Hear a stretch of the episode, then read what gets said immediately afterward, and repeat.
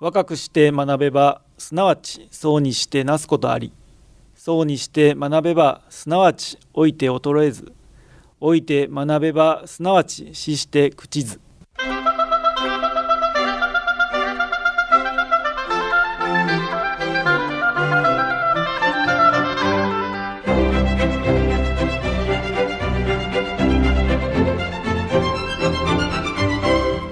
兵庫ラジオカレッジ、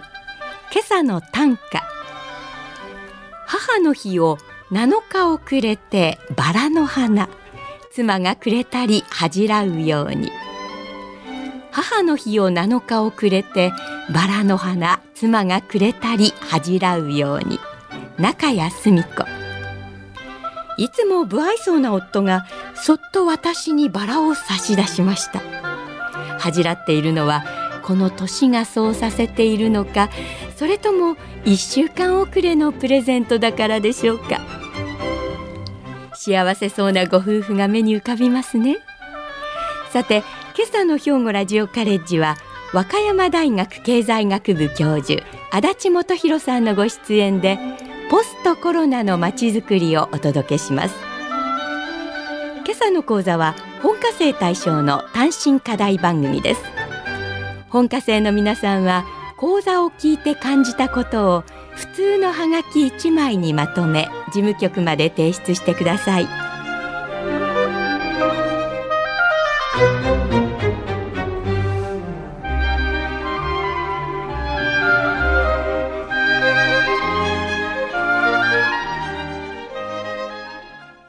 皆さんこんにちは。和歌山大学で、えー、町づくりを、えー、教えております和歌山大学の足立でございます。えー、本日はポストコロナのまちづくりというタイトルで、えー、お話をさせていただきたいと思います。私のあの専門はまちづくり、まあ、英語に訳しますとコミュニティプランニングというんですけれども、まあ、地域でコミュニティを作っていくといったような、えー、試みになるかと思います。まあ、そんなまちづくりなんですけども、えー、私は同時に今大学の経済学部というところで経済学も教えております。実はこのまちづくりと経済学というのは少しリンクをしておりまして、まあ、そんなことも込みでですね、どちらかというとまちづくりすなわち地域の活性化といったところをですねテーマに本日はお話ししたいと思います。キーワードは和歌山モデルでございます。このさんじゅうねんかん私たちの給料上がりませんよね。潜在成長率と言われている国の実力も毎年 れいてんごパーセント、 先進国では最下位ということになっております。日本の場合、地方のまちづくりが経済の活性化につながっていないというふうに言われておりまして、実は私はあのイギリスにごねんほど住んでたんですけども、イギリスとかですねヨーロッパのように、まあ、地方が生き生きとしてるかというと少しクエスチョンなところもございます。いまだに東京の一極集中、まあ、経済も、えー、文化もですねいろんな形で一極集中を、まあ、進んでるとが進んでるというふうに思います。で、実際に私実は今和歌山県に住んでるんですけども、東京の世田谷で生まれました。で、東京で生まれてその後千葉の浦安ってとこで、まあ、中学校高校大学と、であの頃はですね都会っていいなと思ってたんですよね。で、まあ、もちろん東京の魅力もございますし、まあ、それ自体否定するもんでもないんですけど、ただ日本の場合ちょっといろんな機能とか人が集中しすぎじゃないかというふうに思うことがございます。特に若い人に聞くと東京に行きたいなという人が非常に多いんですよね。まあもちろん東京には魅力もあるでしょうけれども、まあ家賃が高かったり地価が高かったり、まあいろんなものが高い、しかも共働きでですね働いてもそうですねマンションが買えるかどうかといったぐらいマンションの高騰も相変わらず続いております。日本財団というところがですねにせんじゅうきゅうねんに調査した結果なんですけども、今のままの東京の一極集中どうですか、これ若者じゅうはっさいからはたちの若い人に聞いたアンケート調査なんですが、結果としては約半数がですね問題ありと、このまま東京に全ての機能を集中させるのはちょっと問題じゃないかと若い人が答えてるんですね。で、まあ、同じ、まあ、募集団なんですけども約よんわりの人が地方創生が現状うまくいってないんじゃないかと、こんなふうに若い人は考えてるということです。私はあのこれからの時代ですね、地方都市の活性化とか街づくりというものに非常に注目をしております。私がまあ長いことというかごねんほどいたイギリスなんですけども、最初ロンドンというところに住んでたんですが、その後あのケンブリッジという街に移りまして、でケンブリッジで学生をやっておりました。で最初はケンブリッジ大学にいたんですけれども、まあ正直田舎ですあの図書館のめ図書館に入るとですね、その窓から牛が見えたりとかですね、あと羊がいたりとかですね、まあ放牧みたいな感じで街中にまあそういったとこいますので、まあなんて言うんでしょうね、こう、うん、牧歌的というか、いい意味での田舎の大学だなというイメージがありました。ただロンドンに住んでた頃に比べますと、だんだんこの自然環境豊かな大学で勉強するっていうのがすごく好きになってきまして、あ、これはこれはなんかノーベル賞いっぱい出るんだろうなと、まあ、思えばニュートンとかね、ああいった人もケンブリッジ大学卒で、えー、最近ではあのチャールズ国王が誕生しましたけど、彼もケンブリッジ大学で歴史学を勉強されてましたけども、まあ、そんな田舎でですね勉強してると。で私も当時その田舎暮らしを始めてふっと気づいたのが、まあ、やっぱりなんかこう人と人との距離がいいなって。でこれはあのまあヒューマンスケールって言葉が街づくりであるんですけども、これ何かっていうと、人と人との程よい距離感、この距離感があんまり近すぎても遠すぎても良くないよね、まあ、程よいところでまあ生活するのが楽しいよねっていう、これヒューマンスケール理論って言うんですけど、まあ、確かにこれ何メートルとかっていうのは特にないんですけども、なんとなくこう気持ちの問題でそういうのがあるなというふうに感じました。まあ、僕はあのイギリスにまあそんな形で、その後まあ街づくりが研究テーマだったんでいろんな街に行ったんですけども、先日エリザベス女王がですね、えーまあ、お亡くなりになられたということなんですけども、もともとスコットランドにね、えーまあ、ご遺体というかあのいらっしゃったということで、そのエジンバラっていうスコットランドの周辺からずっとウェストミンスター、ロンドンまでね、長いこと車列でこう、えー、ご遺体を運んで、えー、来られたということなんですが、まあ、あの間もですね壮大な地方都市というか田舎があります実はこの田舎の町っていうところがですね、非常にこう興味深いのは何でしょうね、先ほど言ったのヒューマンスケールもそうなんですけども、隣近所との会話があるっていうのもあります。で特にエジンバラというのはスコットランドの中央都市なんですけども、まあ、程よい田舎でございます。で途中ずっと、えー、エリザベス女王がご遺体が通ってきたところですね、あれもですね見てますとイングランドの北部から中部、えー、そして南部へと、えー、ずっとウェストミンスターというところ、まあ、ロンドンの中心ですけども、えー、ご遺体来られましたけども、その距離の間もですね、まあ、非常にこう豊かな田園風景が広がってます。まあ、この間都会みたいなところもあるんですけど、基本的に田舎道でございます。僕は今和歌山に住んでるんですが、この片田舎っていうかですね、そういったところに住んでるっていうのに非常に誇りを持つようになりました。以前は東京に住んでた頃はですね、まあ、そうでもなかったんですけども、だんだんこう田舎っていいなというふうに思ったんですね。でもう一つ私あの注目してるのがですね、まああのドイツのドイツなんです。ドイツは何回か行ったことあるんですが、まああのドイツの街づくりもですね、基本的に田舎が輝いているというか、まあフランクフルトっていう都市一つとってもですね、金融都市となっておりまして、えー、なんていうんですか、日本の場合東京に全部金融機能が集中してるみたいな感じなんですけど、全然そんなことないんですよね。あの東京に別に集中してるわけではございません。フランクフルトという人口ひゃくまんも満たないような街でですね、まあ、人が、えー、そして文化がいろいろ栄えているわけでございます。ちなみにフランクフルトの人口はろくじゅうよんまんにんで、首都ベルリンがさんびゃくよんじゅうまんにんなんですね。で皆さんミュンヘンという街で、ね、ビールで有名なとこなんですけど、これはひゃくにじゅうきゅうまんにんということで、まあ、ひゃくまんにんぜん後 の, あのところはさんかしょぐらいしかないんです、ドイツでは。あとは全部きゅうじゅうまんとかはちじゅうまんろくじゅうまんのような町がいっぱいあるんですけども、どこどこに集中するっていう人口がね減少がなくて、それぞれの都市に若者が住んで、まあ、高齢者の方もいらっしゃってということで、そういう都市がまあ実現してます。もちろんドイツの場合はですね、ちょっとまあ歴史的な経緯もありまして、まあ、昔はまあドイツ周辺、まあ、神聖ローマ帝国から始まってですね、いろんな諸侯がそこに集まってた。諸侯っていうのはまあ豪族みたいなもんなんですけども、そういった人たちがですね、まあ、ドイツにいっぱいあって、それぞれ文化を築いて、まあいわゆる中世の宗教戦争の時でもその小さな町と小さな町は戦うみたいなこともよくあったんですけれども、まあ、いずれにしてもそういう小都市の集まりでドイツが今出来上がってますので、まあ、出来上がった現在のドイツもですね、そういった小さな都市の文化を引き継いで、またそれぞれがまあプライドがあって独自のまあいろんな経済文化を築いているということでございます。まあ、先ほど申しましたけど、えー、私の住んでる和歌山、一方日本はどうかって話なんですよね。日本はですね、えー、実はこういった都市政策っていう言葉で語られるようになったのは戦後の特にせんきゅうひゃくろくじゅうにねんから、えー、いわゆる全国総合開発計画という、まあ、そういった計画がですね約じゅうねんおきに政府がどんどん打ち出していったんですね。でこの政策っていうのは、まあ、じゅうねんおきにこうしようああしようってやっていくんですけど、だいいっかいめがですね池田勇人さんが内閣総理大臣だった時にやったやつでせんきゅうひゃくろくじゅうにねん、この時に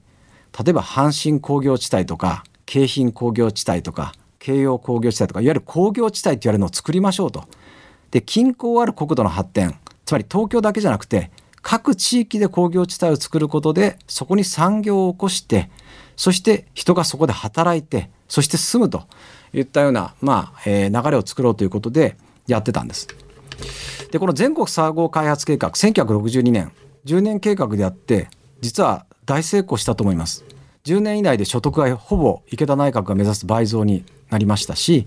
まあそこそこ、えーまあ、豊かになったっていうんですかね、給料もどんどん上がっていったという時代です。まあその次約じゅうねんおきににせん層さんぜん層、その後は佐藤栄作さん内閣の時とかありますし、また福田総理の時ですね、そして中曽根さん中曽根さんはせんきゅうひゃくはちじゅうななねんよんせん層というところで、それぞれその時代時代にあったテーマで、まあ、全国の国土のまちづくりというのを国が主導でやってたんですね。でせんきゅうひゃくはちじゅうななねんぐらいからちょっと系統変わってきまして、もう十分日本は発展したよと。どっちかっていうとまあ環境とか住みやすさとか、まあ、そういったものをまあ中心にいろいろ考えていこうじゃありませんかと。それまでの時代、つまりせんきゅうひゃくろくじゅうねんだいからななじゅうねんだいはちじゅうねんだいはとにかく日本が全国的に発展するんですよ。道路を作る、橋を作る、工事をする、その中で工業地帯を作る作る作る作る、こんな感じだったんですけども、せんきゅうひゃく、まあ、そうですね、えー、はちじゅうねんだいこう半ぐらいからちょっと流れが変わってきて、もう十分作ったんじゃないと。これから環境とか住まいとかそういう、まあ、産業を中心としてではなくて多極構造のですね地方都市のまあ発展を目指しませんかみたいな話でだいごかいめの全国総合計画へと向かっていくわけです。で全国総合開発はせんきゅうひゃくきゅうじゅうはちねんで終わりを迎えます。実はにじゅうすうねんまえにこれ全国一斉にやろうっていうのはもうなくなってまして、その後国土形成計画と、これはにせんごねんからできたやつなんですけども、えこんなように名前が変わってですね、えー、まあ現在に至ると。で皆さんご存知かと思いますけど、えー、町人仕事ってありますよね。あの安倍さんが、えー、にせんじゅうよねんに町と人と仕事一緒になって地方創生を図ろうよということを、まあ、おやりになったわけなんですけども、この町人仕事という、まあ、キーワードで、まあ、これは国土形成計画というのとつながっていくんですけども、地方都市に地方の知恵で、えー、自治体さんとか現場の民間頑張って、まあ、地域を活性化する、でそんなアイデアが生まれたら補助金出しますよということをですねにせんじゅうよねんからやってきたんですね。で私も和歌山県で和歌山市の方のですね、まあ、町人仕事の創生の方の補助金の実際どうやって使われたのかっていう、まあ、そういう行政評価の委員会のまあメンバーですので、つい先日もですねそういったものの委員会があって、まあ、今年っていうか去年ここ数年間はですね和歌山の和歌山市でいうとあの加田地区とか若浦地区っていうまあ風光明媚な海の町があるんですけど、これをですね、まあ、移住促進みたいな形でいろいろ手を打ちましょうよみたいな、そんなことをですねいろいろやってきたんですね。ただ私はあの評価の委員なのでちょっと厳しい質問をさせていただいて、ちゃんとこれ効果ありましたかとかなんか言いながらですね、えー、いろいろ聞いてったんですけども、まあ、そんな形で、えー、町人仕事というのをまあ中心に町づくりが、まあ、行政の方ではやるようになったというふうに思います。まあ、安倍さんね、残念ながら、えー、お亡くなりになられましたけども、ただそれの以降ですね、えー、これからもですね、まち人仕事的なことで、えー、いろいろつながっていくのかなというふうに思います。さあ、ところでこのようなお話っていうのは、まあ、国が主導でいろいろやっていきましょうっていうお話なんですけれども、実は、えー、和歌山モデル和歌山モデルの話をさせてください。ごめんなさい、これ勝手に私が呼んでるんです、和歌山モデルと。ただコロナでね、一回和歌山モデルっていうのは、あの和歌山県の仁坂知事という方がですね、えー、全員入院するんだということで、和歌山モデルっていうのをちょうどいちねんぐらい前に発信しておられましたけれども、まあそういう、えー、いろんな和歌山モデルがあります。で、私が考える和歌山モデルというのをこれから、えー、ちょっと一つの地方創生のね、一つの形というか姿としてご紹介させていただきたいと思います。まず第一にですね、あ、ちょっとごめんなさい、自慢していいですか。和歌山県、今年じゃらんという旅行会社の出した魅力度ランキングというのはございますが、全国ランキングにせんにじゅうにねんしちがつで全国の都道府県で魅力度いちいになったんです。いちいですよ。で、これは何でかというとですね、まあ和歌山県はそれまでいちいというかずっと真ん中ぐらいだったんですけども、ずっと北海道とか沖縄がですね、まあ、いちいだったんですね。で、ここに来て突然和歌山がいちいになった。皆さん何でだと思います？実はですね、まあ、今回のテーマのコロナとちょっと関連してまして、実はコロナ禍においてですね、やはり遠くに旅行しようとか遠くで何かしようっていうのはぐっと減ったんですね、日本全国で。そこで割と近くにいいとこあるじゃないということで、まあ、出てきたのがこの和歌山。そしてなんとさんいに三重県と。三重県和歌山、ね、今までね、あんまりこう魅力度でいちいになることはなかったんですけど、北海道、沖縄、そして京都をしのいで和歌山いちい、三重県さんいということになっております。実はあのこの和歌山でそんないちいを獲得したっていうのは、今お話申し上げましたように、まあ、近隣観光、コロナの時代で一番世の中が変わったのは、おそらく身近にいいとこあるじゃないということだと思うんですよね。まあ兵庫県なんかもですね、私しょっちゅういろんなとこ行きますけれども、いいとこだらけですよね。僕は伊豆市とか行ってね、お蕎麦食べたりとか、あと城崎行ったりとかですね、まあ、その他いろいろ観光、まあ、学生とも一緒に行ったことなんですけど、いいとこあります。実はこの県内の魅力、え県内で観光しようじゃないかといったところをですね、まあ、ぜひ、えー、このコロナ禍改めて国民の皆さんが注目しだした。実はあのこれすごく大事なことで、皆さんつい遠くに行ったらなんか観光した気分になっちゃってたけど、そうじゃなくて、実は近いところに、まあ、魅力的なところが、まあ、いっぱいあるんですよと、まあ、そういったことかなというふうに思います。まあ、和歌山、えー、そうですね、観光地白浜とかですね、えー、その他、まあ、美人の湯なんて言われてる龍神温泉というところもございますし、まあ、和歌山市内でも先ほど申し上げました加田地区といってですね、まあ、風光明媚な海で別荘もいっぱいあるんですけど、こんなところ、あとサーフィンの好きな方いっぱい集まる磯の浦海岸、和歌山市内にいつつも海水浴場があってですね、結構まあいろいろ人を集めてるんですが、まあ、繰り返しになりますけど、ポストコロナのまちづくりということで、こういう近隣観光というのが一つ促進されたということが挙げられるかと思います。またもう一つ、まあ、和歌山モデルっていうかですね、まあ、和歌山モデルのキーワード一つは近隣観光なんですけど、でもう一つはですね、実はあのもう一箇所和歌山ですごく、一箇所というかですね、ある地域がすごく注目を集めてるんです。実は白浜なんですね。で、白浜町って皆さんね、あのよく海、海水浴とかね、ご家族で行かれた、まあ、温泉もあるいいところなんですけれども、実は今回注目されてるのは白浜の温泉ではなくて、サテライトオフィスってやつなんですね。これ何かというと、今本当オンラインで、このコロナ禍でですね、直接対面で会わなくても、えー、オンラインでいろいろな人と、まあ、連絡取り合ったり仕事したりっていうのが流行ってきました。で、まあテレワークなんて言うんですけども、この場所として白浜が実は向いてるということになったんですね。ただ実は向いてるって言われたのはにせんにねんからなんです。もうにじゅうねんも前から向いてる。で、当時県はですね、和歌山県は、そうか白浜でサテライトオフィスいいねって、もうにじゅうねんまえから注目していろいろやってたんですよ。ところがですね、いっかいめやったのはにせんじゅうねんぜんごなんですけど、全然人集まんなかったんです。で、にかいめにせんじゅうろくねんぐらいからですね、やっぱりもう一回チャレンジするということで、白浜の主に空きビル、空き家、空き保養所、実はあの白浜といったところはですね、バブルの頃に大手の会社がみんな保養所作ったんです。であそこに保養所を作ってそこでね社員が喜んでっていう時代があったんですが、バブル崩壊とともに保養所を手放して空きビル空き家になってるとこが山ほどなんですね。実はここは設備が良くて、まあなんで綺麗なんですよ。で綺麗だから、まあ、そういったビルに人を集まってもらって、そしてそこにまあ仕事をしてもらうということを、まあ、にせんじゅうろくねん頃からまあ主にスタートしたところですね、なんとなんと集まる集まるということなんですね。そうですね、にせんはちねんとかななねんにやってた頃との一番の違いは、それだけ アイティー のいろんなものが便利になりました。オンラインもですね、皆さん Zoom とかね Teams っていうのを使われることもあるかと思いますけど、こういった機能もですね大幅に向上したりしたんですが、なんといってもこの白浜に余ってる保養所でそこでお仕事をしてもらって、家賃は東京の約じゅうぶんのいち、平均面積約ひゃくへいべいという広いところ、これはですねやっぱり東京とか大都市の人たち、あここで働きたいな。しかも皆さん夕方ごじになって仕事が終わって海に行けるわけですよ。釣りに行けるわけですよね。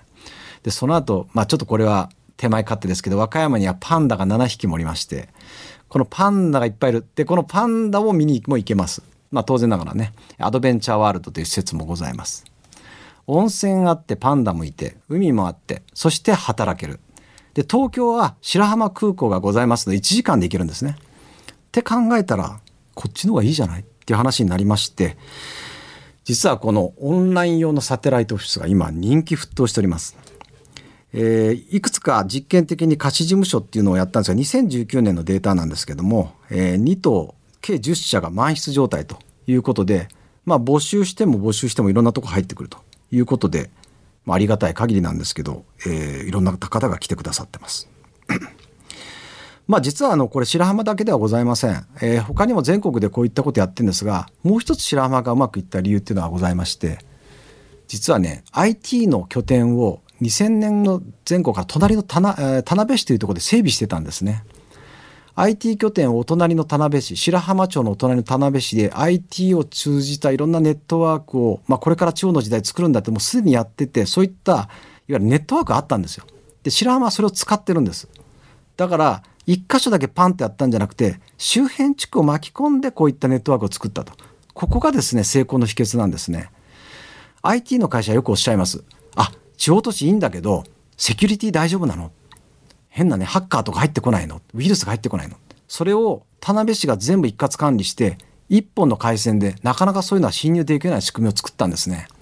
これはねあんまり知られてない事実ですので、ぜひ皆さんこういう一箇所だけじゃなくて何箇所かで連携してセキュリティチェックを含めた、まあ、そういったオンラインのねシステムを構築すると、これがあの地方創生の中ではこれからすごく重要になってくるかなというふうに思います。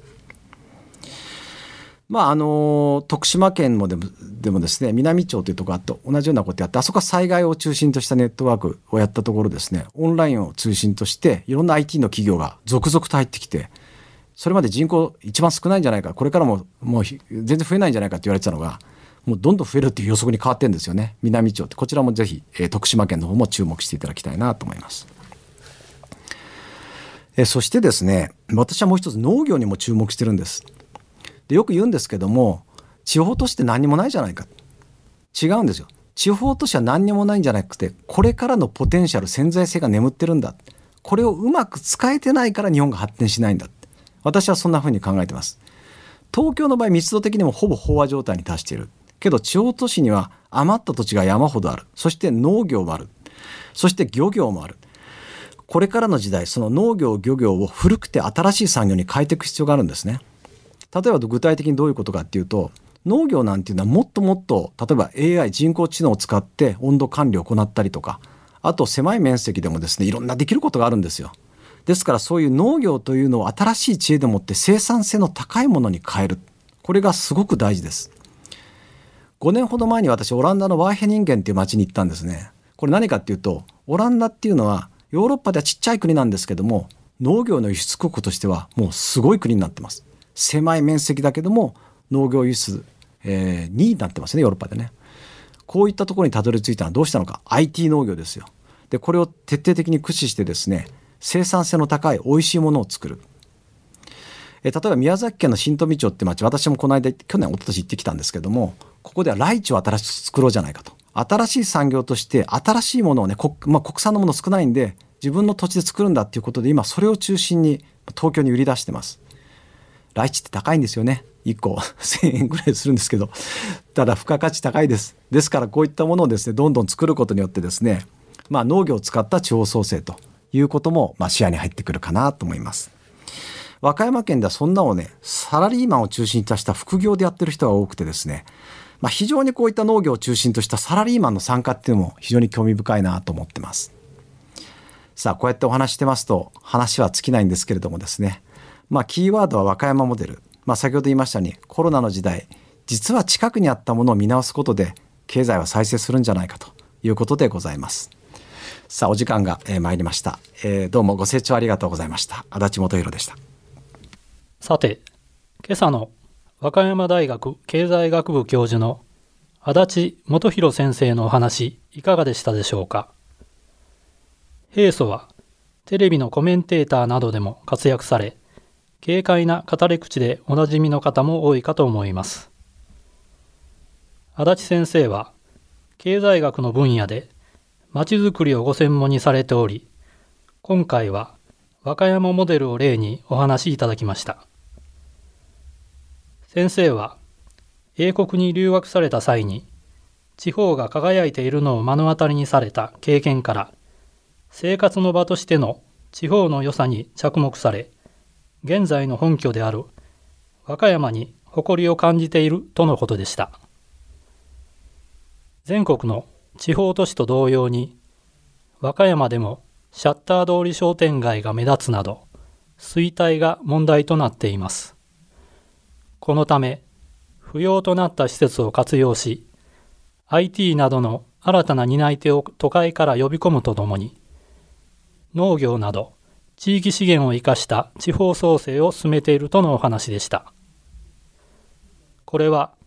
コロナ禍が契機となって、テレワークや移住など社会が変化したことにより、長年動かなかった東京一極集中の是正がようやく動き出していることが成果に現れているようです。ところで、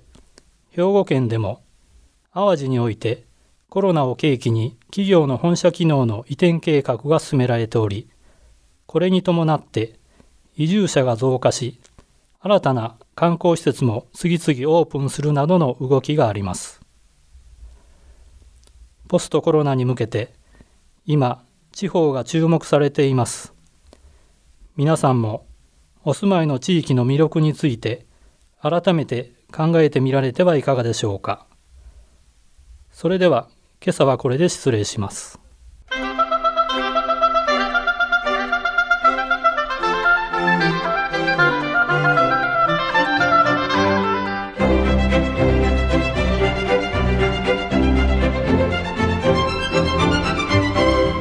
兵庫ラジオカレッジ、今朝はポストコロナのまちづくりを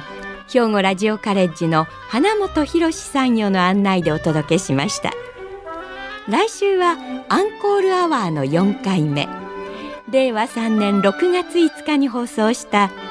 タレントで女優のサヘル・ローズさん、生まれてきた意味が必ずあるを予定しています。